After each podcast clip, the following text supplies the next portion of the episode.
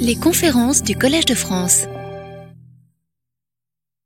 Nous sommes très heureux d'avoir euh, aujourd'hui le professeur Léonide Pastour qui va donner le- la quatrième conférence sur les problèmes euh, d'entropie, d'intrication dans les systèmes désordonnés. Merci beaucoup. Today it's the last lecture, and the, the subject is written here. And uh, let me show you again our system. This is uh, consists of a large piece of matter, quantum matter, and uh, we are interested in the some subsystems which is used to be called the block. And then uh, uh, what I'm going to discuss today, this is just to remind you the last part of the last lecture about the free fermions is uh, quite interesting despite that uh, toy model of, of the field. Then just free fermions, then I'll discuss once more in certain details the results obtained during the last decades concerning the translation invariant cases, then I will pass to, to the disordered case. First, it will be just a short reminder on the Anderson localization, and then the, the application of the results of uh, Anderson localization to the, to the asymptotic behavior of entanglement entropy of, of large blocks. Thus, uh, once more, we have a, uh, on the on the on the pictures that you have just have seen, it's uh, our system, bi- bipartite system. But previous times, it was a kind of our system was like that. There was an environment and uh, something small related. Now, as you have seen, it is uh, it's like that. Yes. So it was our A, our B. Now it's our B, the exterior, in our A. Yes, and uh, uh, we assume, but uh, now we are we are living in a real space, so we assume that the uh, the whole system, this whole system occupies some domain omega in uh, d-dimensional space, which just for technical convenience we assume that the space is discrete, so just a lattice. So, and uh, this is our omega, our system which are interest, our block, it occupies the sub, sub uh, volume, some domain, which we use for, again for simplicity as a cube. And the, the environment, it is just the rest of omega. And we assume now uh, these uh, inequalities. And uh, this one was during the whole the course, we assumed that environment is much bigger than the system uh, in, in, in question. But uh, for example, on the second lecture, I discussed the dynamics of two qubits in random environment. And uh, in, that, in that case, L just was equal uh, 2.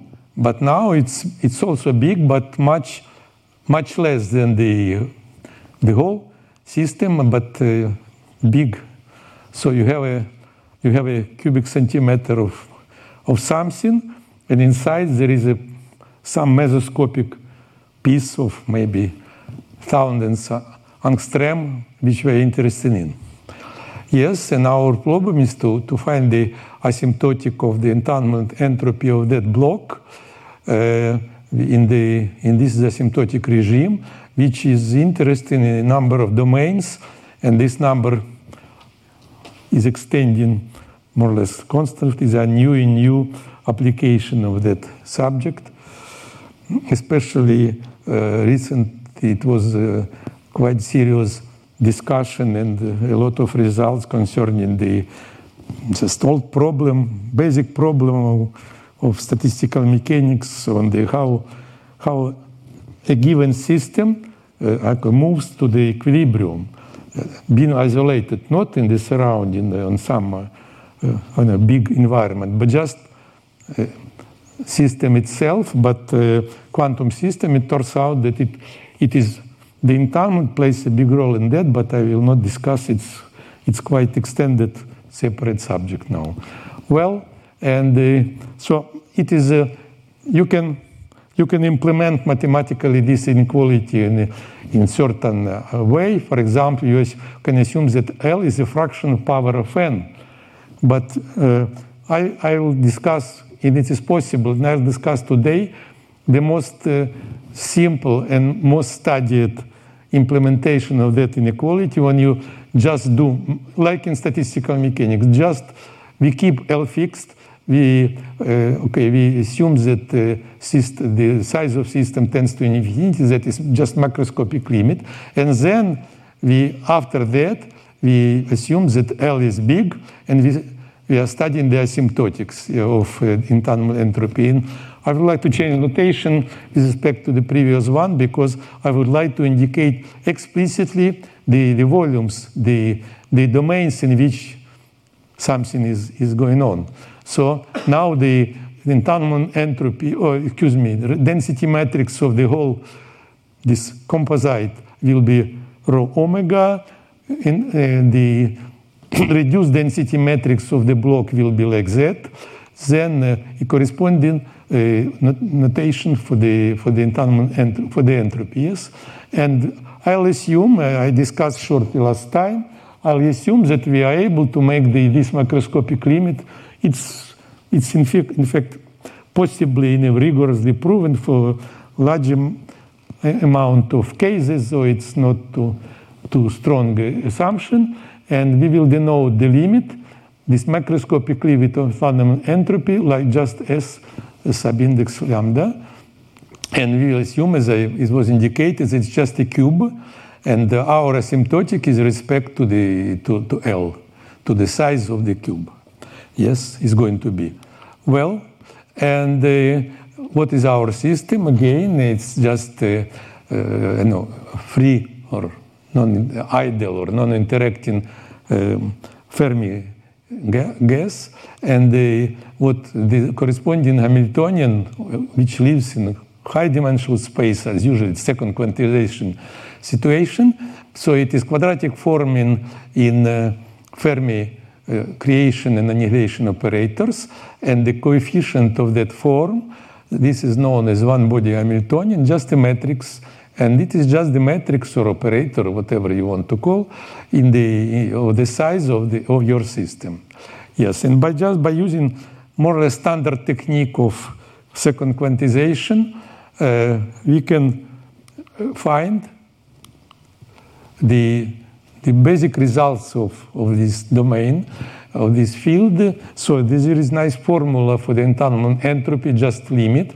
You assume that your Hamiltonian, this your matrix, just written here. You see, it's metric omega by omega.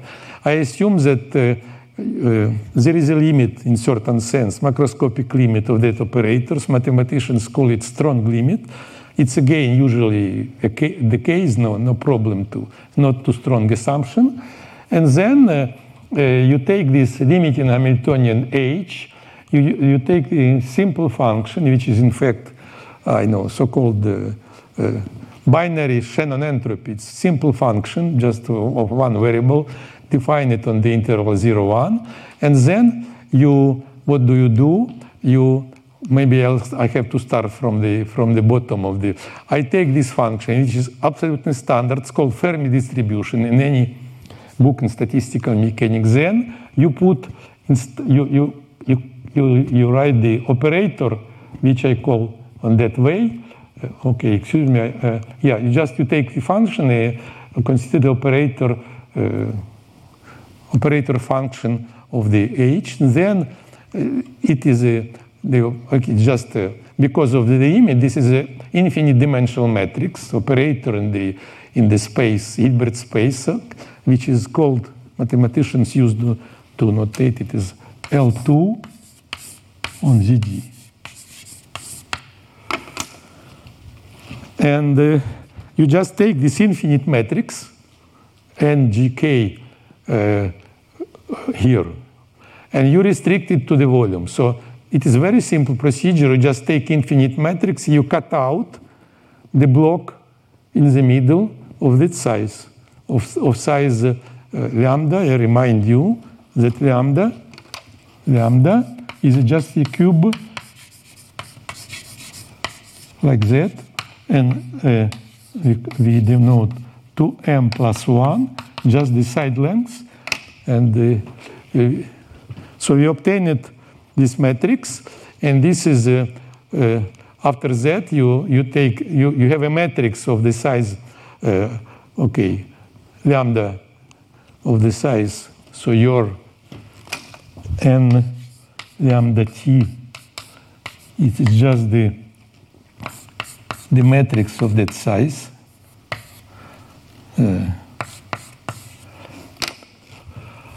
yeah, and then uh, it's again a matrix. You can take a function of that, just inserting uh, instead of x this matrix, and then it's already again a matrix of the size uh, lambda times lambda, and then you take a trace. So this is nice formula because the, the many body problem related to quite subtle and not simple quantity, the entanglement entropy, is reduced to, to a certain problem of just spectral theory. You have to analyze the spectrum, for example, or some other things that allow you to compute this trace. And uh, this is general situation for any temperature, zero or not. But if temperature is zero, then uh, this function becomes just step function, Heaviside function, uh, theta on E. And now if I put inside of E h f minus h, uh, is just a parameter, but of course it's Fermi energy. It's important parameter of, of physics description of condensed matter. So we have, we write to the conclusion that uh, if uh, temperature is zero, we have to deal with the uh, just uh, the projection, orthogonal projection, which is called Fermi projection of the operator H. So H is basic. We just, uh, let me remind you what is a Fermi projection. It is just uh, a matrix in the whole space. So P, G, K, what, just P. It is just the, uh, the sum uh, of, uh, so the, let me, nu alpha will be, no, it's, okay, P alpha be the eigenvalues of, M. So we have the Hamiltonian eigenvalues E alpha, eigenfunction psi alpha, and then we write the, the sum alpha less than EF, psi alpha j, psi alpha k, and uh, well, okay, this is a projection operator on, on, the, on the psi alpha, and you, you sum all of them. So just uh, all the states of your, uh, okay, one body Hamiltonian that do not exceed EF. well, this is a formalism. Now we, we are trying to use it to compute the entanglement entropy uh, for large, uh, for large L. Yes. And what do we do? We start, uh, uh, again, I'll make the, uh, okay, so short discussion of the results obtained in up to, up to, up to last year, in fact. These are, I, I mentioned here two, two, two groups that made somehow final contribution. These are rigorous results. There is enormous amount of, of numerics, of intuition, of heuristics, but the final things were done like, okay, like written here. The first was uh, mathematician Harold Widom, who did it for completely different reason, related to communications, to information theory, but it turns out that it is important here as well.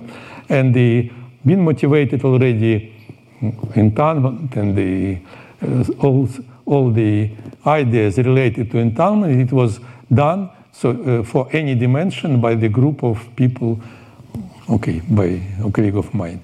So, but what are results? Results are the following. So the first result, mm, so we are about entanglement fermions. Translation invariant case, what does it mean? It means that your, your one-body Hamiltonian is a matrix infinite dimensional matrix, but the, the entries depends on the difference on the difference of coordinates. These are discrete coordinate jk, yes? And we assume that it decays fast enough when we are moving uh, uh, okay, far enough from the principal diagonal. And in that case, we have the following. We have the three basic results. First, so if, uh, if the spectrum of Hamiltonian has a gap, then the, we have a, area law. If uh, this, uh, Fermi, oh, excuse me, it's, uh, I have to write EF everywhere. Uh, the E is, means the Fermi energy. This is just misprint. If the Fermi energy in the gap, we have a area law. Leading term, it's just the uh, surface area of, of our cube. Yes? If your energy in the spectrum, it's a st no, standard notation for the spectrum sigma OH, then we have a log corrections. Or, okay, there are several names.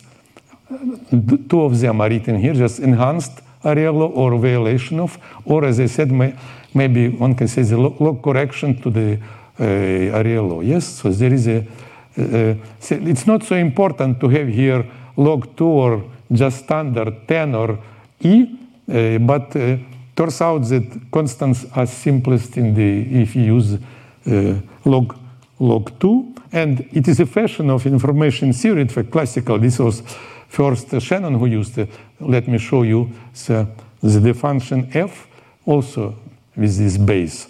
Well and uh, and uh, if temperature is positive then we have the leading term is, is just a volume law. So these are just basic results. There, there is a lot of uh, okay related results, but somehow quintessence quintessence is written here.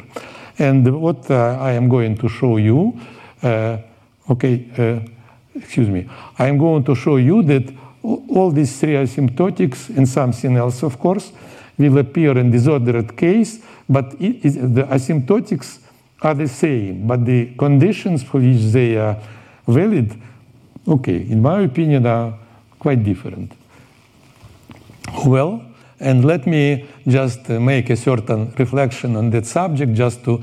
Uh, I will use, in fact, technically, I, will go another way, but it's very nice to explain. So let's introduce the density, the density of states of our P, uh, not P, but excuse me, just, oy, just this, uh, this operator and hat lambda. I remind you what it is just the it is just so-called Fermi operator, not projection, but just operator. So you write the operator n hat on T, which is just the uh, e to the ef minus h over t plus 1. And uh, uh, you have this operator, and then uh, Okay, this is a self-adjoint operator, so you can introduce its density of states. It has eigenvalues and eigenfunctions. A density of states, just the, the I know, the, the number of eigen, so it's just a density of these points. You know, since this self-adjoint operator, its eigenvalues are real, so you write just a standard density of a certain uh, co collection of points. And by using this definition, it's very it's evident that uh, you can write the, uh, the, the, quantity of our interest, the entanglement entropy, just the as integral of our function h written above. Uh, okay, integrated with respect to this density. Yes, and uh, this density, just if you think a bit and you calculate a bit, you'll see that it is a by using the terminology of statistical mechanics, this is an extensive quantity. It's proportional to the volume. If volume is big enough of lambda, it's proportional to the volume. Like, uh, like for example, free energy on statistical mechanics, yeah, free energy of, uh, of, the, of this electron gas. But, uh, and you can, you, you can imagine that uh, since it is uh, proportional to the volume, if uh, volume of lambda is big enough, the leading term will be proportional to the volume, and the coefficient, corresponding coefficients known as, a, as a, its limiting density of states. Uh, you see, you see, okay, and, but uh, again, in statistical mechanics, since maybe I know, since the 20s, if you have the, the energy, free en- just free energy of your system, not uh, some this uh, I know exquisite quantity like entanglement which is standard free energy since that. Okay, since Gibbs and then found in Fuzzer is just one over n, one over lambda uh, log trace e to the h over t. And uh, it, the, it, is, it is known since very long times that this quantity is proportional to the, okay, there is, if you write without just that, it will be proportional to the volume. It's extensive quantity, but, uh, but uh, so you can write that, but uh, since very long time, so we, it is, I know, I don't know how to write. Maybe better here, excuse me. So I can write, so it is uh, lambda on, on the limit, macroscopic limit, I'll call it f, yes, and then uh, in principle it is L to the D, and uh, there is this not f naught, this f1.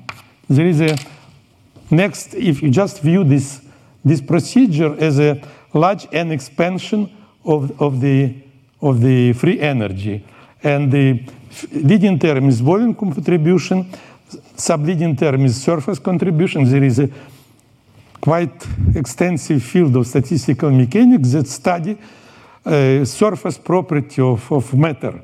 So it everything in concerning the surface property is, is in that term. So just by analogy with quite uh, well, uh, well-known proce well procedure in statistical mechanics, we can imagine something like that is going here. So it is bulk, then surface, and then etc.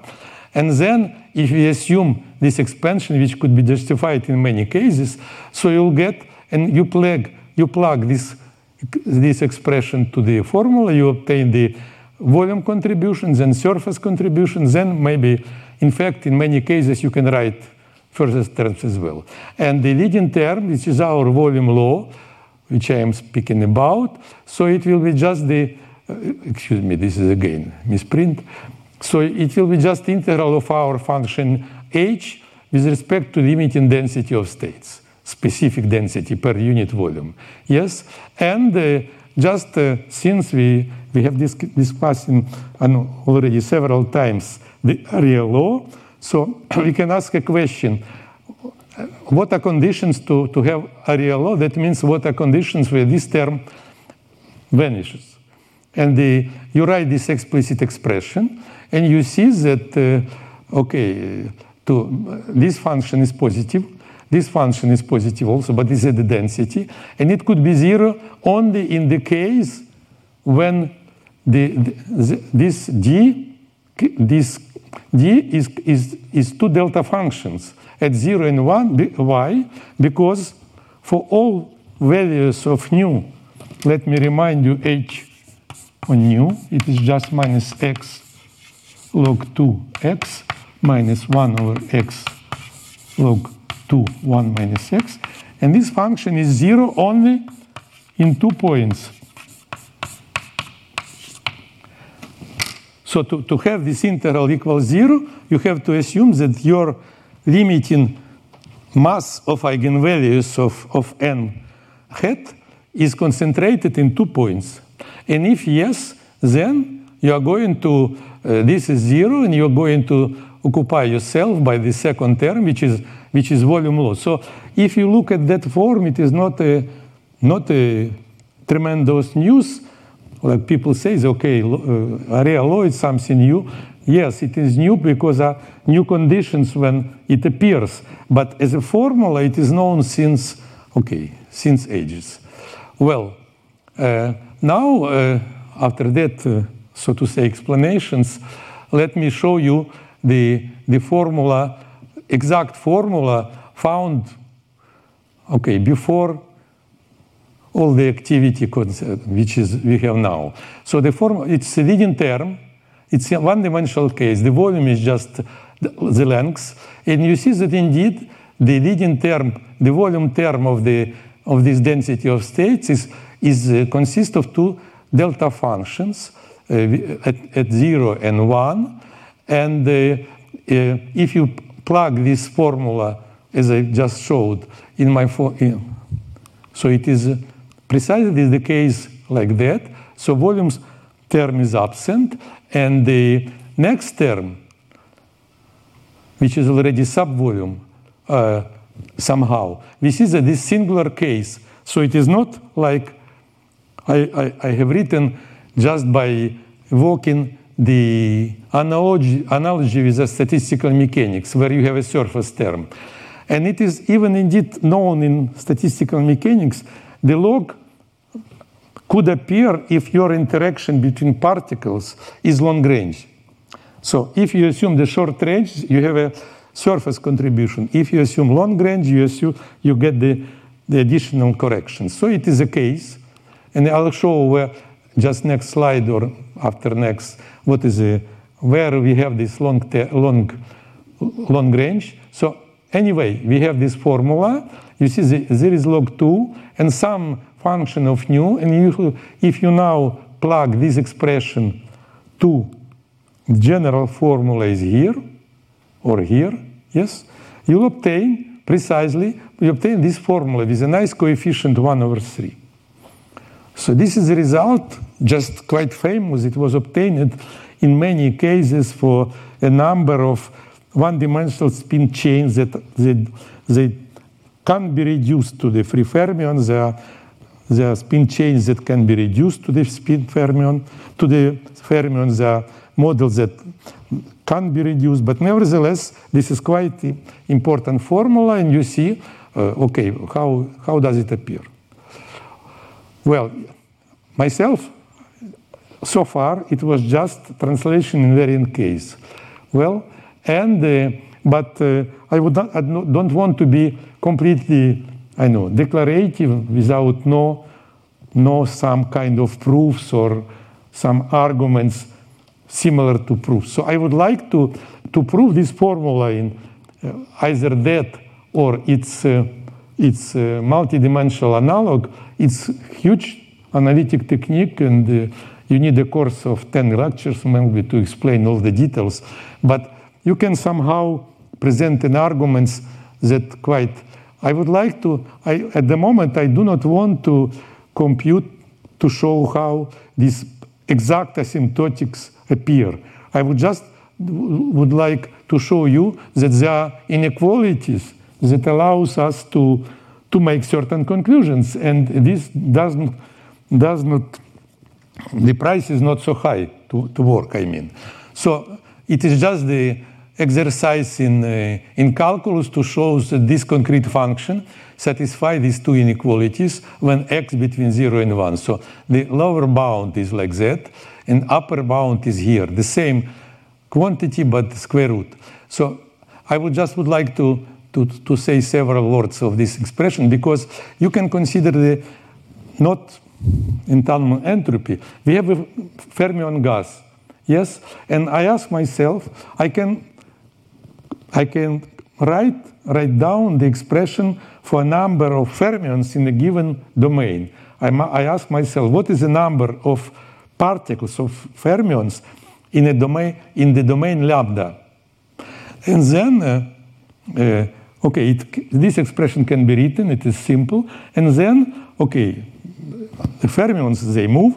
Therefore, this quantity fluctuates. And if you ask yourself, what is the variance of that fluctuations, it will be precisely this expression. So you you bound from below the entanglement entropy just by, by the, the, by the variance of the fluctuations of number of fermions in that domains. This bound is a bit more complicated. It, it is more or less universal, but this bound, there are other bounds in some cases even better than that.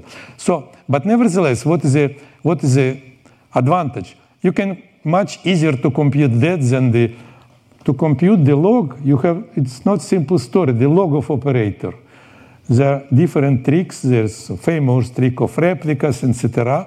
But to compute the first and second degree of your Fermi operate or Fermi projection is not extremely hard things. So let us consider the very the simplest non-trivial case. We have a discrete Schrodinger operator uh, in one, one in the one dimension, and uh, uh, by using these bounds, these two, two bounds, we if we use the, the lower bound, we can find that the entanglement entropy at zero temperature bounded from below by log. Therefore, the volume law, the excuse me, surface law is excluded because what is a surface law in one-dimensional case? That means that your uh, in one-dimensional case surface law. That means that your entanglement entropy for large L do not just a constant, do not depend the size, because I remind you that what is a general asymptotic L to the power d minus 1, d equal 1, just a constant. But here, these asymptotics, and I repeat, is a, the price is not too high to compute these things. You'll see by now. You, you just compute uh, first and second moment, and you, you'll get this formula. This it's already a good indication that you're going to obtain the, the, the, the enhanced area law. On the other hand, there is another asymptotic, I'll show you a bit just next slide, that you can prove that uh, if this is uh, when energy in the spectrum, Fermi energy, if Fermi energy in the in the bulk, uh, excuse me, in the gap, then uh, the, the entropy is bounded. So, on the other hand, the log term is excluded. So just using simple bounds, you get already quite important information. You can't write down the asymptotics, but you see already strong hint what will happen. Yeah, and uh, uh, you, you you may ask you, but you'll see on the next slide just.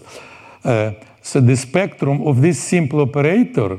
Uh, okay, if we trans, what is translation invariant case we are discussing. So the v is constant or periodic. To have it constant, that means that the operator is, is invariant with respect to any translation, translations, periodic if there is some translation from one, two, depending on the period.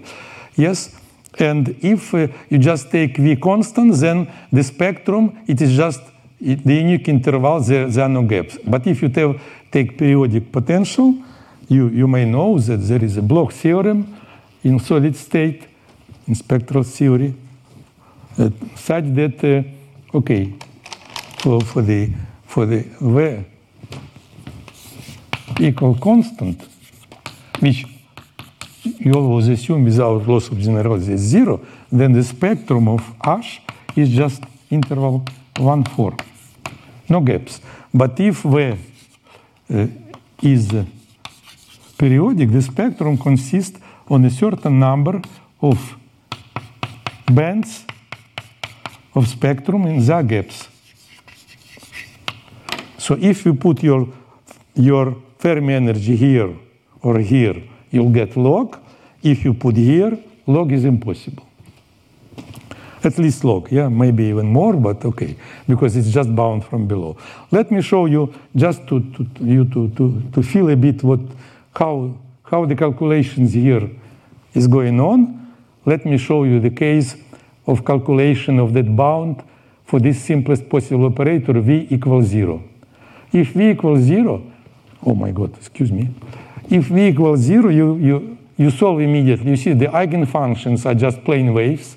The spectrum is, the, is given by that parameter when k is between uh, minus pi and pi. And of course, uh, and see your spectrum will, will be 0, 4. And the, you can easily compute the Fermi projection because the, it's your energy. So you have a, a Fermi projections here, and the, it depends on this called Fermi momentum. And this is just simple integral. You get the explicit expression for the uh, for the uh, know, Fermi projection for the matrix, and then you plug this formula to your uh, lower, lower bound, which is here, just you see, just the trace. What does it mean, p lambda? You just, uh, in that projection, j and k, k, they are everywhere on the, on the line, on the one-dimensional lattice, but now we restrict j and k to the interval minus m, m, and if you plug inside it just work a bit, you'll find that form. This is just the formula. You, you can write the formula in that form. Look, now, so if t is less than L, and first of all, this term, of course, not is subleading because there is cosine which oscillates. And oscillates makes asymptotics, I know, decaying faster. So we have to concentrate on the, that on one. And if L is less than T is less than L, then here T and here T, and you have the sum, the sum, you have the sum for that term from 0 to L, 1 over T. And of course it's log, because if T is, is L is big, this uh, sum is, um, leading term is the same as in corresponding integral, and you'll have log quite easily. And it is easy to prove that all other terms that comes from the from the from the UC, from the sum from L to infinity, and the, as I said, the second term they give I know they give a contribution that do not grow. So we have this just uh, capital O. The, they are bounded. So you, you just found the, the this term, leading term, and the constants also is explicit. And you see it is uh, 4 over, over pi square, but because I am coming, I have to pass from standard log, like here, uh, to the log uh, with base 2. I have a, a factor, and uh, let me remind you that exact asymptotics found by, by, by Widom in, in 1980 the, the, the exact coefficient is 1 over 3. And here you can easily compute that the, it is simple bound. It gives you already about uh, 85% of, the, of the, this exact constant. So it's simple but quite not bad bound. And uh, how to get, let me remind you that I promised you two bounds. So the first one is already proven. And the, the second one is here. So if your, your Fermi energy in a gap, then uh, the entanglement entropy is bounded. So in the uh, enhanced, enhanced area law, one dimensional is excluded. So for that reason, you use, there is a general bound for, for any matrix uh, in, uh, in L2 uh, in that space quite general result of spectral theory. If your, if your spectral parameter, in, in, if this operator has a gap and your spectral parameter in the gap, then the Fermi projections decays exponentially. And of course, you, if you have an exponential decay, that general formula, okay, in general case, you will have p square here. Of course, this sum converges, and you have a there is not uh, okay growing term, so this is bounded. So it is just to show you a bit, uh, I know, the, the kitchen, how, how these results are proved. And uh, I'll need this bound uh, later also, so this is why I just mentioned it. So this is, so far, it, is everything, it was everything about translation invariant case. Now we'll, we'll pass to the to the random case, to disordered case. And again, the basic model, for me, it will be this discrete Schrodinger operator, but in general, uh, I write it in the in d-dimensional space, so it is uh, just a discrete Laplacian d-dimensional. This is my potential, and now I assume that the po discrete potential, so it consists of, of uh, infinite collections of random variables. I assume that they are uh, uh, independent and identically distributed. In fact, you can assume less. You can assume that they are they could be dependent, but in that case, not the correlations between them should decay fast enough. Eli, and uh, just from time to time, I'll need the I'll need uh, the continuous case also. Just to some things could be explained easier. And uh, my potential, which I am going to use, is written here. And it is, uh, you see you have a, a function and it is, I assume that function is, say, assume that it is not zero in unit, unit ball, just of, of compact support, as mathematicians say, and but the, the center of that function is, a, is the random points. So it is a, it used to, okay, in the disordered system, people used to say that it is a good model for the amorphous media, for example, just a, a glass. Because you see, you have a, atoms, U is the potential of your atom, and uh, the, the electron moves in that media, and the, the scatterers, the, the media itself, consist of atoms that are absolutely chaotically, randomly distributed over the volume. Well, and uh, uh, we have these two models to, to, to and uh, first of all, I would like to say a few words about the density of states because we have seen in the, if you take the translation invariant case, simplest one, just potential is zero, the density of states is, is to compute is like that. Just the, the energy in, the, in that power. Uh, for potential u equal, if you put u here equal zero, just zero potential, translation invariant case. If not, you'll get completely different story.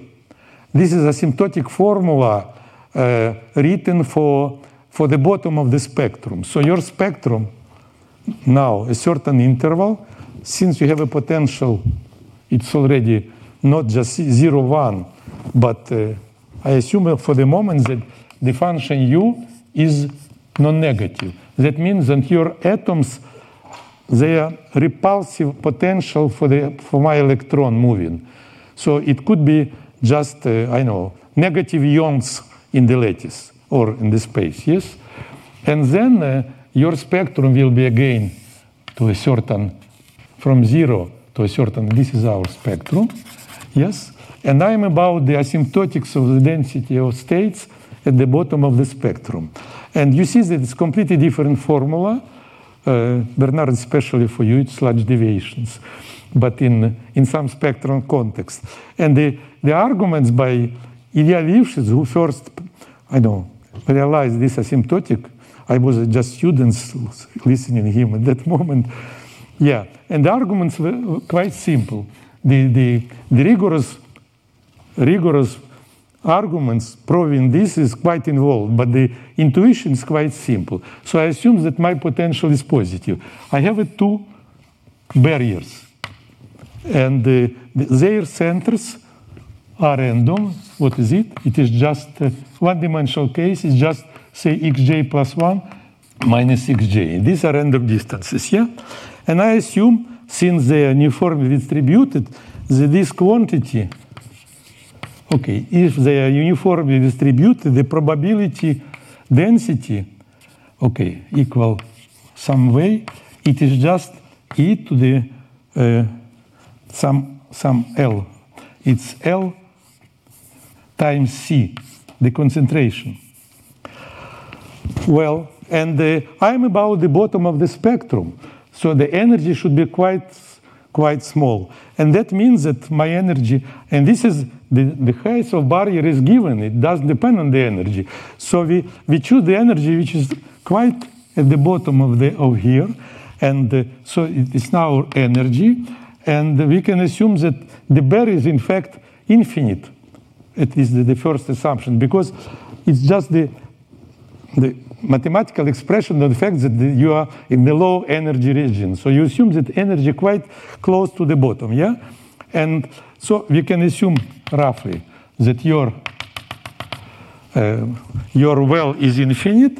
And in that case, and of course, in that case, you're interested in the lowest level, just ground state energy. And this ground state energy, okay, it is just, okay, it is known. It is just p square over L square over y square, my y square, yes? And uh, so, uh, and uh, so my, this is my energy, but what is probability to have this huge, I know well, because we need huge well, because we are, the energy should be, should be low enough and y should be big for that. So uh, the, the, now the, the probability to have this well is written here. So it will be E minus C times L. But you find L from, here, from here. So I write that my L is, uh, what is it? It is just pi over square root of E. You plug in that formula and you'll get that your density of states is uh, for low energy is just e to the power c times pi over, over L. So it is exponentially small, not power law like, like in, in, in, uh, in one-dimensional case, the translation invariant case, translation invariant, your density of states, even not zero, opposite, it, it, is, it is growing. No, no, C, no square root. It's just probability for Poisson process to have a, and you square root, you write square root of the energy, you see. So I write, my energy is uh, p square over L square, so L is just pi over square root. I don't know here, I don't understand. It's, so it is, look, I just put, ah, thanks, thanks. So you see that that uh, okay for example you have if you have it's asymptotics but in general the same argument it's d equal 1 yes? D equal 1 okay. In fact the formula is general so in general case it is written over there but let, so it's again c times some, some constant just constant depending on the dimension and here you have e to the power d over 2 so you have for example, in three-dimensional case, your translation invariant density of state decays, okay, it is, is zero uh, square root of energy. But here you have a zero of, of infinite order. By the way, this function was first invented by, by Cauchy. It's known in analysis as the Cauchy function. You have a zero of infinite order. Yes, so you see that already a simplest possible quantity that characterize your operator in your system disordered system density of states is already quite unusual. But let's go a bit further and ask ourselves what is the spectrum? What are states? These are energy, energies, and the, we, we, just just found that the the the okay the ener, the behavior density of states, which is just dens density of energy uh, of given energy in the spectrum, it's, uh, it's completely different. So what about the states? And for the states, there is a there is an important observation first, and then many proofs that the states are also completely different, because because uh, I have I have shown you that the for the translation where invariant case potential is zero. The the states. Okay, I'm about say continuous case. Okay, there are certain prefactors, I don't know, but the states behave like that. It is x minus x depending on certain k, which is just the number. Now, okay, maybe I'll write j. So just a, a just a number of eigenfunction. Okay, alpha. I, I, I wrote alpha for the eigenfunctions. And here, okay, there is certain constant that depends on the energy, or oh, if you want an alpha. It's called localization radius, because according to that formula, your eigenfunction, they are, it's concentrated in certain points of the space, which is called center of localization, and decay exponentially outside. No, no comparison to this disordered case, translation invariant case, you have your psi is just, a, okay, alpha, okay, E, some number, and X, plane waves.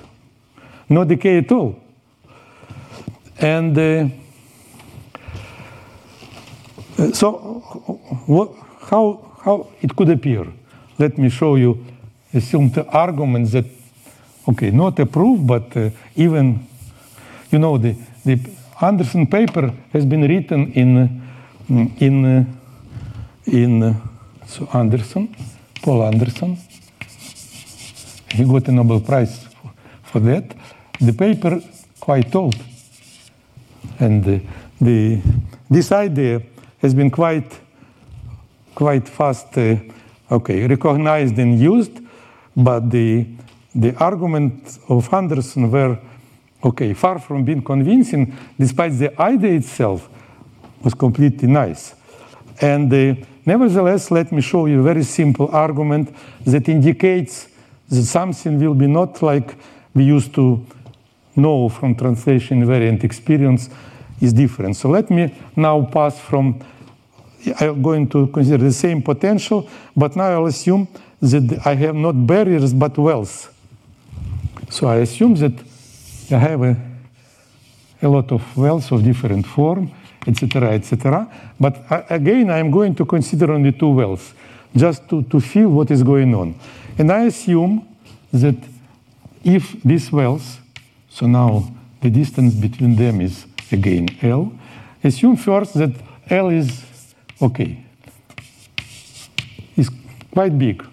Then they are isolated, and being isolated, they have eigenenergy I assume that there is an eigen, eigenstate with the energy and the corresponding function phi, and here E2 phi 2. Now, I, I would like to see what is going on if I put them on, on large distance but finite, what is going on. Okay, this is a more or less known in statistical uh, in quantum mechanics. You have to consider a certain things which is known as a, as a Okay, overlapping integral, it will be just phi 1 what takes phi o what takes dx. And if L is big enough on L, then it behaves like exponential, like, okay, some constant again on R. Because each of that function, it's concentrated like that, exponentially and uh, in the neighborhood of the corresponding well. Now, this, this picture, as I said, is L is equal to infinity. Now, L is finite but big. I have this formula, and uh, what is going on? The, the picture, what is the spectrum of, of the system of two wells?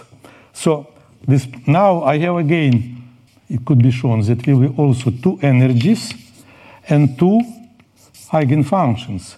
But what, what are their form? Is like for the first case, I assume, let me denote the parameter delta is the difference of energy of unperturbed picture. And there are two cases, okay, limiting cases. First case, when delta is much bigger than E on L. It depends, of course, on two parameters on L and and energies, but nevertheless, we have this quite natural to assume. In that case, the, the function of two-well system will be almost not changed. Okay, energy are always quite close. The energy, the same order as that energies. But funct, the states are different. Okay, you'll see that they are. So we have, in that case, so if we have this, what does it mean? That the difference between levels much bigger than uh, parameter E, which is in I, which is in fact a kind of parameter that, are, that show us how do they interact, these wells. So if they're far enough and almost do not interact, you'll get, okay, there is a, you may know that there is a phenomenon of tunneling. There is a little tunneling from that well to that well. The tunneling is exponentially small. So practically psi 1 and psi 2, they be like phi 1 and phi 2. Modulo exponentially small corrections. The situation is completely different if you, if you uh, in the second limiting case when delta is much less than EL. Yes? And in that case, it, it is not hard to, to convince yourself that this function, the first will be phi 1 plus phi 2 over square root of 2 plus exponentially small corrections. And the second will be phi 1 minus phi 2 square root of 2 plus again exponentially. So this is, by the way, there is a problem in Landau Lifshitz book on quantum mechanics where this is treated. Yeah, so we see it's completely different story. So here the functions, okay, the, your particles, now just imagine you have a lot of particles. If, they, if the concentration is small, you have this situation, and every function lives, roughly speaking, in the neighborhood of its own well, potential well. But if they are, if you, if you decrease or increase the density, so now particles, the, the, the, the distance between particles usually it's 1 over c, 1 over d. If the concentration is c of this point, yeah? So the, if concentration is large enough, L is already not so big, and you have this situation. So what is it? It is just means roughly how, how in which case this situation is evident. If you assume that you have two identical wells, then you are also in that situation with delta is zero. So if you have a identical wells, you have a strong tunneling between wells, and the and the your new function leaves half here, half here. Both of them, because just plus or minus depending on which one you take. And this is a, now we, we, its conclusion is immediate. if you have a periodic system, if you have a, this translation invariant case, your atoms are sitting in, this, in, the, in the sides of the, of the lattice. And if you have the identical atoms, so all wells are identical. So you have a, this huge tunneling, and you have a extended states. It's called, they call Bloch waves. They are like plane waves with some modulation. But on the other hand, if your wells are not the same, or if their sites where they're sitting are not a lattice but just chaotic collection of points, then no tunneling, and you, you have these things, your function should be localized somewhere. Okay, it is very simple picture because now, assume that you are going, you would like to prove that. So it seems that that case is much easier to prove because it's a job for for a lazy person because you have already the practically your result. While to to tune macroscopic number of wells to put them in the in the regular positions and to make them identical, it's uh, okay. I used to say in the lectures that the first thing it is the job of a lazy person, but the, to make periodic lattice is a job for, for God because you have to do it in 10, 24, 23 degree of cases. And it is indeed the same, but on the other hand, the modern science, in fact, since 1926, when Bloch first asked the question, what, how the, what are the states in periodic case? There is a Bloch theorem, in fact, a Floquet theorem, saying that your, your size will be plane waves. So no localization, everything is good, but uh, Felix Bloch was super physicist, but not a god. He was not able, of course, in, in now, even now it's not simple to prove the Bloch theorem by using this picture, just trying to, to tune the wells and to see what is going on with tunneling in an enormous amount of state of sites. So, uh, but there is in, in Bloch theorem there is a magic thing, the symmetry. Just because of symmetry, because of translation invariance, you get immediately. While here it seems simple, but in fact it's not. It's hard because you have to prove that this picture that is evident for two wells is more or less the same for macroscopic number of wells. So you have to control the tunneling, improve the tunneling suppressed on a bigger and bigger volumes. And this is hard things to do, but nevertheless it's already done. There are many papers, both physicals and mathematicals. There is rigorous proof and a lot of intuition. So we have this situation. And since we have a localization, you can easily believe, despite its uh, additional and quite not trivial works, to prove that the Fermi projection of random Schrodinger operator is exponentially bounded. And let me just its expectation because it's random now because of uh, impurities your potential is random. Okay fermi projection is also random. You take the expectation and there is a formula according to that as i said. So uh, you have a j minus k over certain parameter uh, okay this is a formula uh, for the uh, this for, that formula already appeared in translation variant case, we have the same formula when your Fermi energy in the gap. But the strong difference now it's for, en for Fermi energy. This, this is a parameter depending on Fermi energy. So this is valid for Fermi energy in the spectrum, at least at the bottom.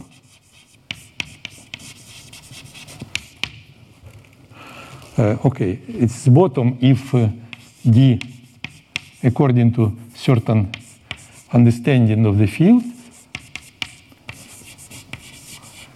every where in sigma h. So in one-dimensional case, in random potential, all the spectrum is localized. In multi-dimensional case, it's more complex picture.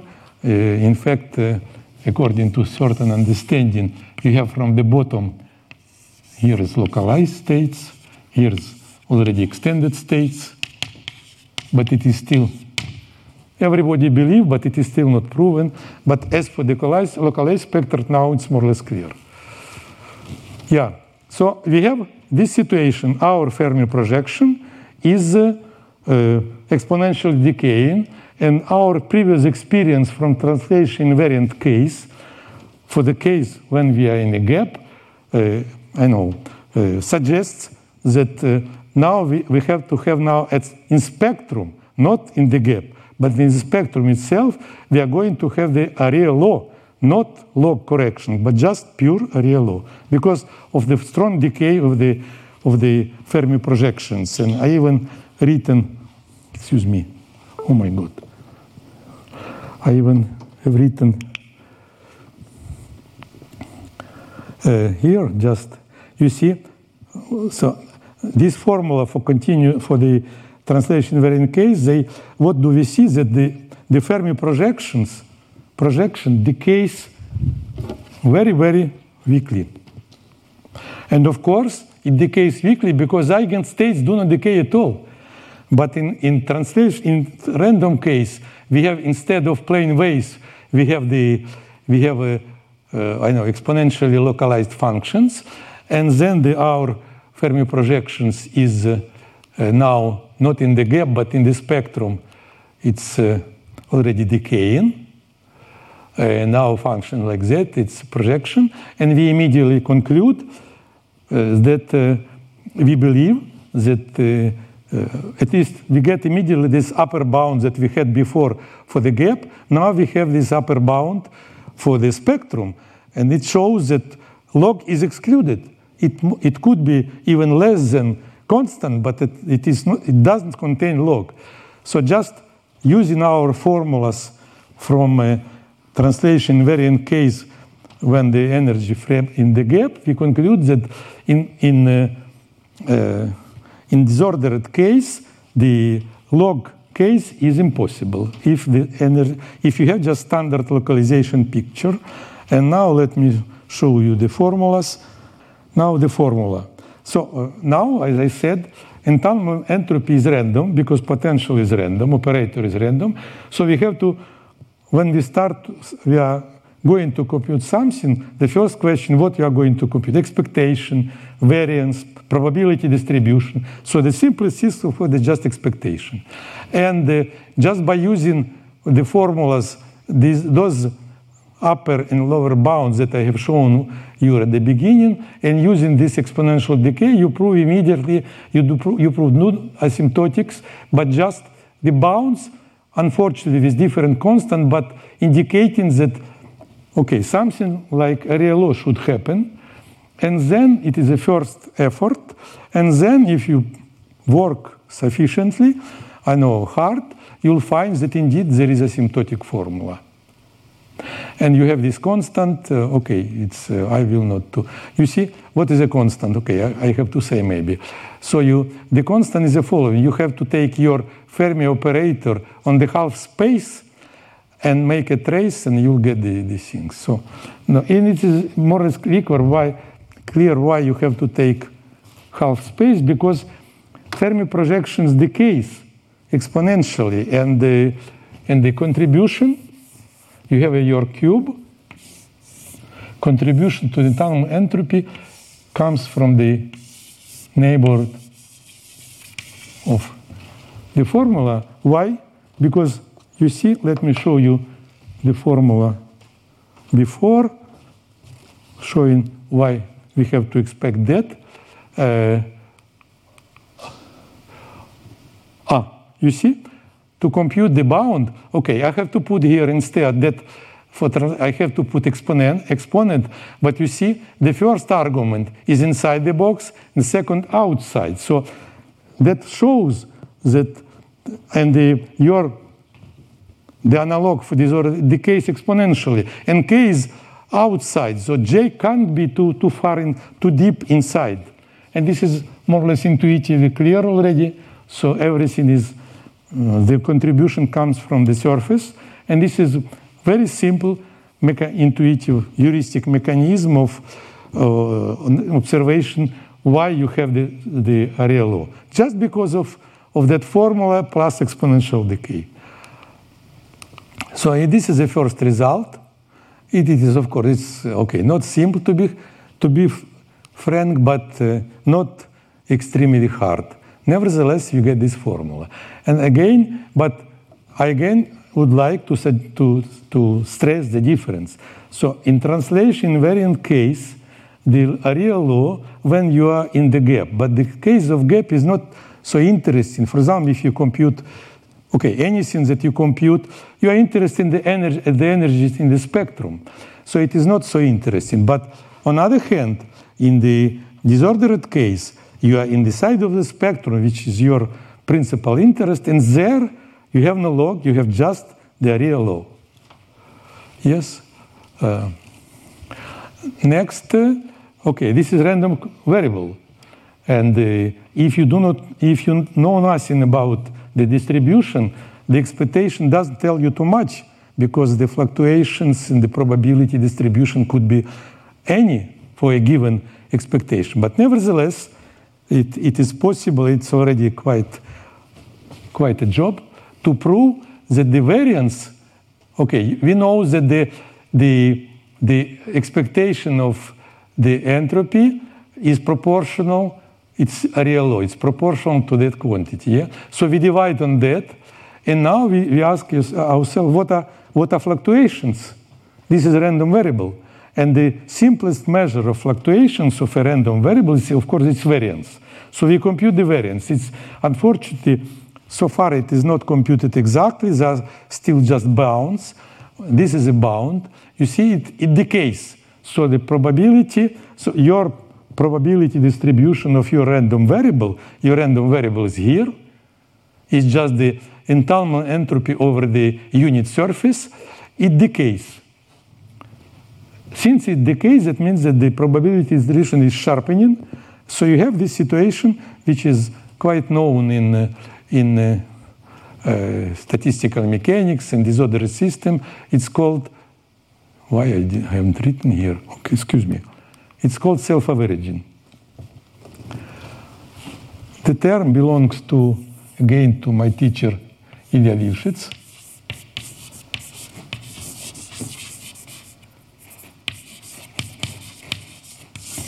What does it mean? That your quantity, extensive quantity, depends on the size, being divided on the, its scale to be of order one. Its fluctuations vanish when size tends to infinity. Okay, let me just remind you, I believe that you know what is the law of large, large numbers. You have, uh, I know, independent random variables. You take a sum, divide by their number, and law of large numbers saying us that the limit is not random and equal to the expectation, yes? So it is just, uh,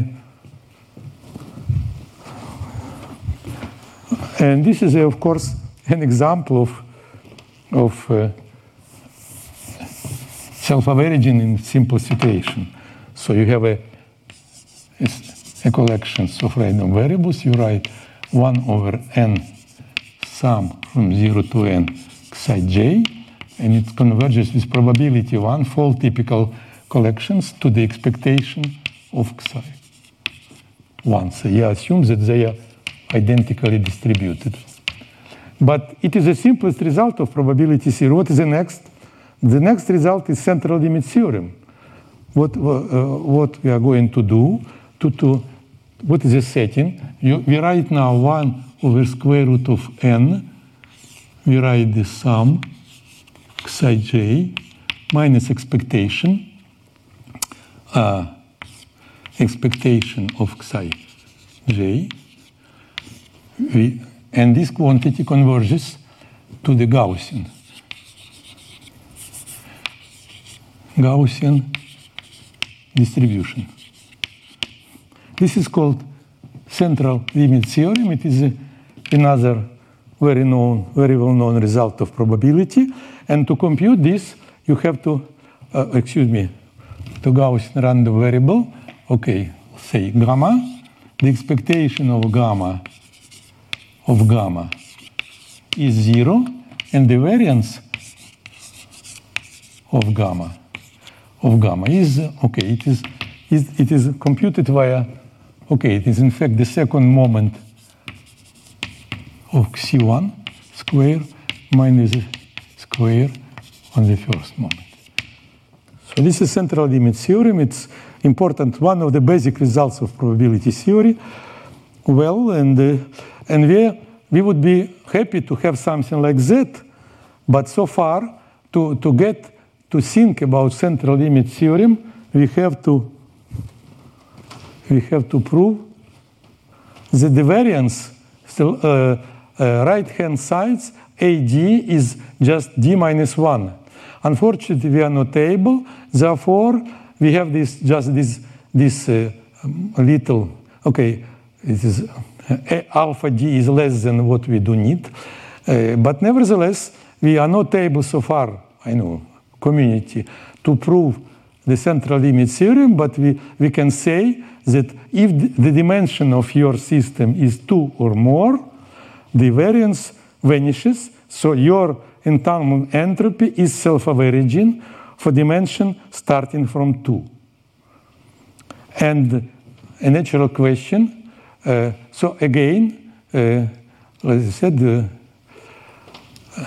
okay, I wrote the, the conclusion on the on the on that slide on the in the red. Uh, uh, and uh, this is still open question. What about central limit theorem? But nevertheless, you have something already uh, on that subject. Yes. Now uh, uh, I wrote that these nice things they they they are the case starting from g equal two. The natural question: What is what is happening in the d equal 1. And it turns out that in d equal 1, entanglement entropy is not self-averaging, unfortunately. And it is not good thing because, you know, if you have non-self-averaging quantity, it's quite hard to deal with it because the experiments will have the strong bias. Okay, you have a macroscopic system, nevertheless, fluctuations are quite strong, etc., etc. So it is not sufficient to, to know just the expectation. You have to know it is the second moment. In the if you are lucky, you have to have just probability distribution.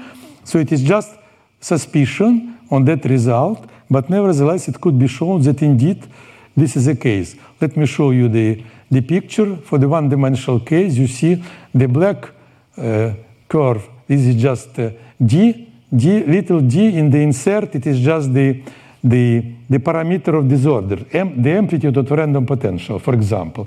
And you see that if you have a translation invariant case d equals zero, you have log. Quite well seen. Now you, you made your system just a bit random, And since in one-dimensional case you have complete localization, so you have already exponential decay, but with very, very small r, or large r, so wells are still quite, quite far enough. But nevertheless, you see already that, uh, okay, it is, it is already, you already some, some uh, curve that, that is uh, below. If you make bigger your disorder, you have that, and the disorder is quite strong. You see that it's already a, a kind of constant in the mean, no log, but still it fluctuates. And uh, just uh, it's numeric, and uh, we were not able to compute the distribution. Uh, since it is, it is not self-averaging, you have to look for its distribution. Yes? And uh, so we were able to find the, not the variance, but just we have shown that the variance is not zero. Unfortunately, it's hard things to, to find. So it is a constant V, a constant A, but I have written in the, in the square brackets that it's, it's constant dependent on the potential. Potential is random. It is not random constant, but it is a functional roughly of, of, the, of the potential. It depends on the constants that determine the distribution. Yes, but nevertheless, you can compute numerically. Now it's from different papers, so uh, now it's delta. Delta is a disorder. The, uh, in the previous slide, it was D. And you see that if disorder is, is uh, okay, in, in the case of uh, uh, now the, the black curve, it's uh, weak disorder, and you have almost roughly something like Gaussian, like it should be according central limit theorem. You have a, a fluctuations, but they are in this bell-shaped form, the probability distribution. But if you make disorder stronger, you see that it is less and less resembles the uh, I know the, the Gaussian. They are still, and if disorder is quite strong, you see there, there is some structure in your function, and okay, something hap is happening.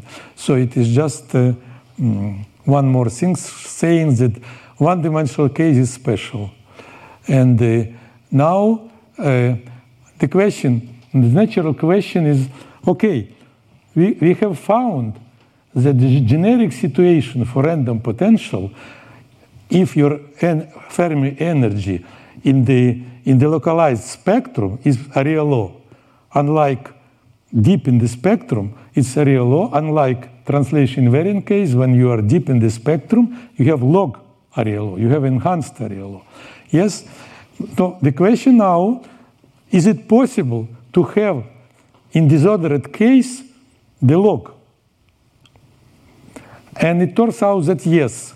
And it requires a bit more knowledge about the localization because I have, I have, I, I have said that, you know, localization is exponential decay of when your uh, Fermi energy in the spectrum. In fact, this is a, this is a quite general case, but not all possible cases. There are cases when the, there is still something happening here, and I have just shown on that slide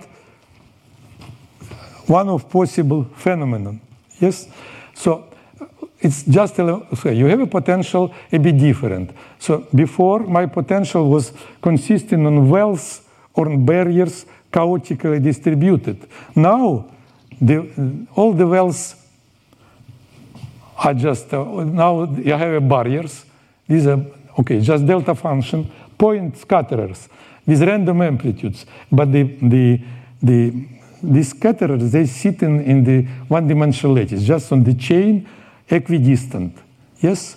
So it is a, it's a model, it's okay, it's just, if you take all y's uh, uh, the same, it's quite known in statistical, okay, in quantum mechanics, Kronig-Penney model. So I just put uh, the amplitudes of these point scatterers random, and this will be, uh, okay, this is quite widely uh, used as a model of so-called substitution alloy, as I wrote. If you take, for example, two, the, uh, the, the copper and zinc, their atoms are quite similar.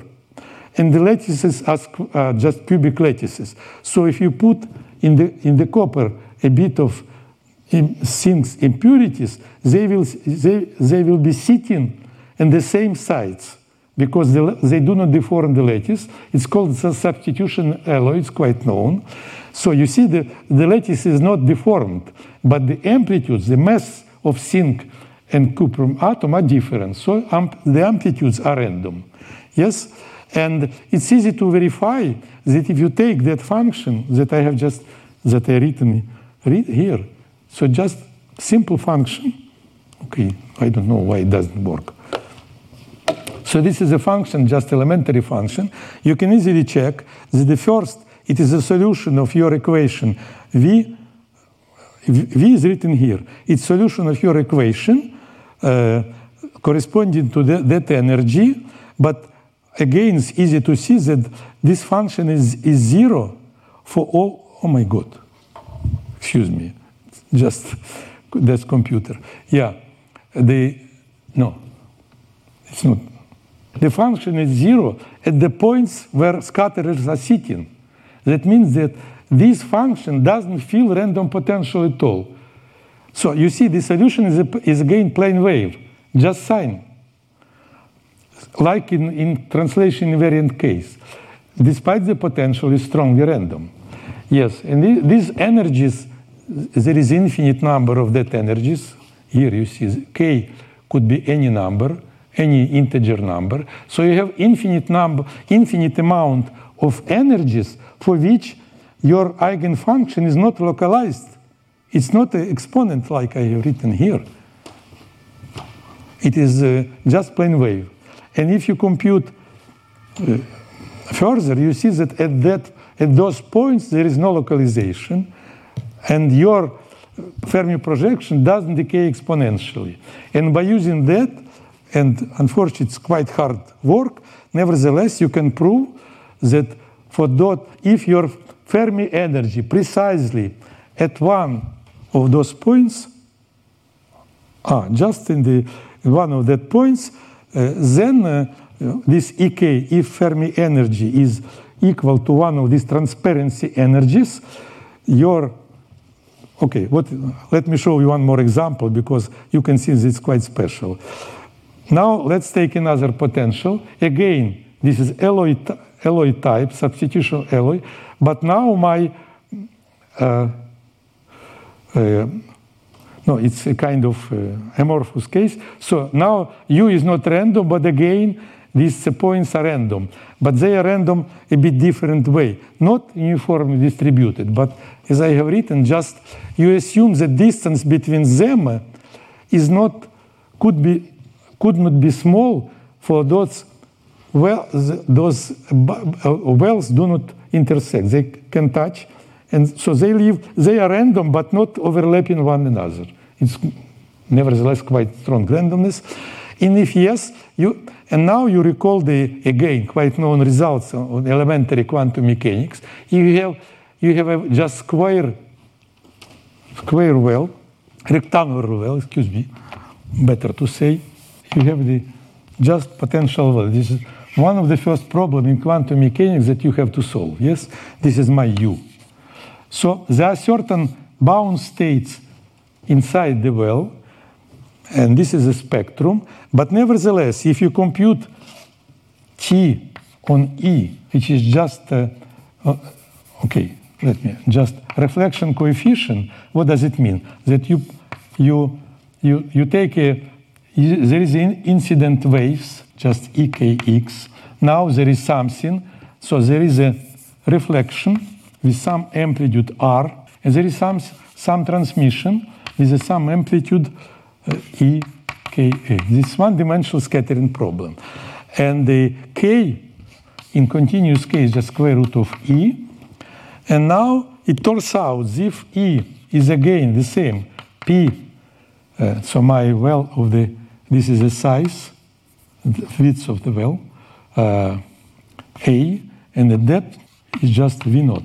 So if my, my energy is minus V naught plus p square, uh, okay, k square over a square, for all k's. These are positive energies. K is big enough not. So reflection coefficient, which is just the absolute value squared of the transmission amplitude, you see T is here, R is here, ah, here. Yes, it is zero. So no reflection. These are again transparency energy. The, the, the particles practically doesn't feel that there is something, there is a, a well inside, uh, downside. Yes? So it's again transparency energy. The other example, there is a certain amount of examples. And the result is that if you have this situation, then you indeed have the real law. If your Fermi energy coincides with one of transparent energy, uh, everywhere outside of those points, you have localization. Eigenfunctions decay, decay, but here they do not decay, and these are isolated points only.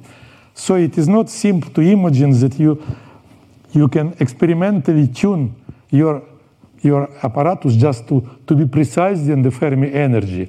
But there are certain mathema- uh, physical phenomenon. For example, so, so, there is something that is called pinion of impurities, etc. When you can achieve this this situation, so your Fermi, Fermi energy precisely and the transparency energy, and in that case, the, the entanglement entropy will be okay, will will get the log correction.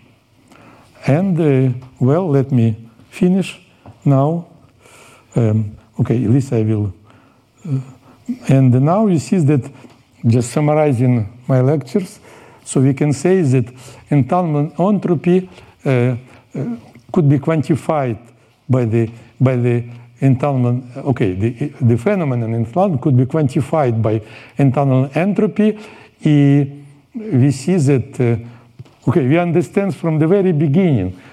Okay, I believe that from from those lectures or just generally, you you understood that entanglement quite subtle phenomenon. Quite seem to destroy it by the by the I know the, by the media in which your quantum particles live. Yes, and uh, so we, we no, no, big wonder that this subtle phenomenon will be suppressed because of irregularity of the medium. And of course, we, and indeed, we see that log corrections, they vanish. So intuitive is more or less expected, but it is important to know in which quantitative way it happens, and we see that it is just vanishing of log. You, okay, just let me just make a comparison. Uh, I, I, I, haven't mentioned, but you, I believe you understand. If you're, if you are in, you have a piece of metal with impurities, yes, disordered system, there is localization, and you you apply the electric field to get a current, the, the conductivity is zero. Current doesn't pass. Electron can't pass the, the, the chunk of metal just because there is localization. All electrons, they, they in some traps. In the, in the, so we have this uh, localization radius, as I said, xj. Okay, the not localization centers of localization. So electron lives more or less in certain in R, it is localization radius, in the in a certain I know ball of that radius, uh, uh, which whose center is xj, and and outside of that region they are just exponential, small exponential tails. So there is no transport, and we of course we more or less somehow believe that if you put sufficient amount of impurities in your metal, scattering will be st very strong. It could destroy the transport. And this fact was claim of Anderson, first explicit claim. And uh, now it is proven, and there is even quite a lot of results around. We know that the, if your disorder is large enough, then the, your metal is not conducting, and the, uh, this, this uh, uh, as I said, that in general, the spectrum, you see, the spectrum of, of your operator is here is localized. These are extended states. So if you put, uh, if the temperature is zero, and if you move if your Fermi energy is here, conductivity is zero, you, you go that direction, you achieve this point, you cross this point, and here conductivity is not zero. And it is, so you have a transition from the insulator to conductor, and this transition is called Anderson transition, just when you pass the Fermi energy. So there is a serious physical phenomena, and this the conductivity somehow is a quanti, quantifier of the transport, and the, in that co context we have an analogy between entanglement, is a quantifier of entanglement. Entanglement is a physical, I mentioned before, the phenomenon, for example, in, in in condensed matter in statistical mechanics, entanglement is strongly related to the quantum phase transitions. So there are phenomena that are determined by entanglement. Okay, I believe that I have to finish at that point. Thank you very much. It was an honor and pleasure to have all of us, and of course, one more, my gratitude to Professor Derrida for, uh, for putting me, me uh, an invited lecture in this ivory tower of French science. so you have a, a, well, you have something. It could be not a well, but a barrier, but uh, I was in special seat. So you have, a, you have something here, so you, which is not, which is zero outside. So you, you just put the light or the beam of electrons on that obstacle, yeah, with unit amplitude. So it is it is free particles, free electrons, their eigenfunction, just the the plane wave. Now the the, the electron interacts with this uh, something which is okay with with uh, with uh, with some perturbation and some and we we assume that there is a some, some part of waves is reflected, is some part of wave is uh, transmitted. Why I write? Because zero potential is zero again. So it could be just plain wave.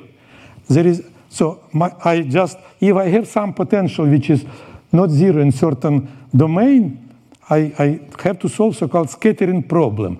I make a, I make a beam of uh, free particles scattering and then they go everywhere. In one dimensional case, not too much place to go, or back or, or forward. And uh, you understand that, okay, there is a conservation, okay, it's easy to show that the square of reflection of transmission coefficient is 1. But uh, if the, this obstacle is not trivial, neither of them is 1. And the transparency energy is a special, and of course, the, the energy, as I wrote, the energy you just put in the, in the Schrodinger equation, you see that here and here, your solution has energy k square. Yes? And then, uh, okay, uh, in general, you have, let me show. In general, unfortunately, I have no picture, but you can write for example, this, en this is energy, this is 1. I just remember the picture for the transmission coefficient. T is just the, you know, in quantum mechanics, the physical meaning is not the wave function, but it's absolute value squared.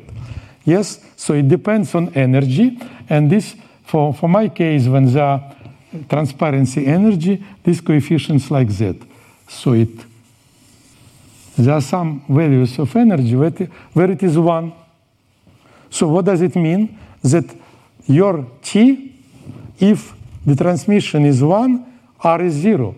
So reflection, there is no reflection. The wave pass. Maybe just the only thing is allowed since this absolute value square, this T, T could be equal to some phase, no more. So the amplitude is not changed, but the phase could change. This is okay. You solve certain concrete case, you'll see that there is non-trivial uh, factor, but it, it, doesn't contribute to the physical quantity transmission coefficient, reflection coefficient. This is all. Maybe, okay, I have a number of questions, but I, I, I will maybe ask one or only two. Okay. It- One Whatever you- if you just take the white noise potential, As a potential, yes. is it not possible to compute the Everything could, everything is computed. the s- non-self-averaging? Uh, Ah, you mean no? It, uh, okay, it does help. Uh, no, you mean no about you one-dimensional case, yes. but uh, you would like to compute the, the probability distribution, yeah, of the. I don't know. It does okay? It doesn't. It's hard, in fact, because we do not know. In random case, I look. I, I I was in that field all my life. I do not know how to compute the. I do not know exact expression for the for the Fermi Fermi projection, because we we have to know it.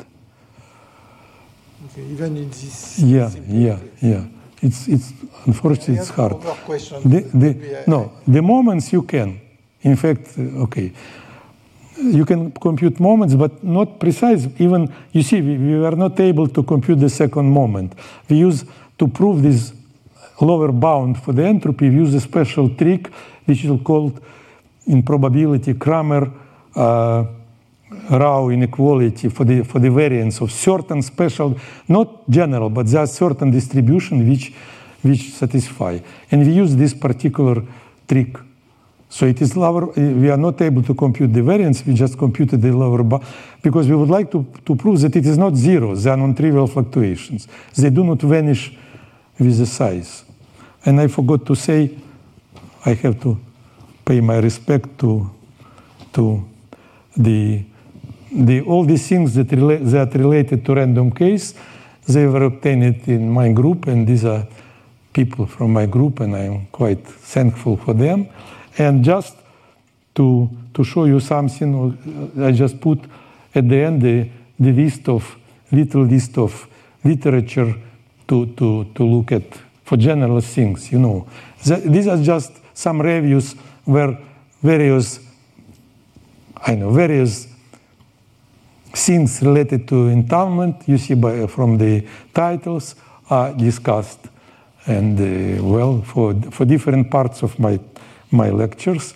And uh, the the there is uh, okay the, the first uh, book it is about localization quite good book. And uh, so it's our book about disordered systems and the last uh, this before last Nielsen in Chuang. This is just standard book on quantum computation, where you, you find a lot of things related to entanglement, but applied not to the fields that I discussed mostly, but the say teleportation, okay, coding, etc., etc. But it is it would it could be one more four or.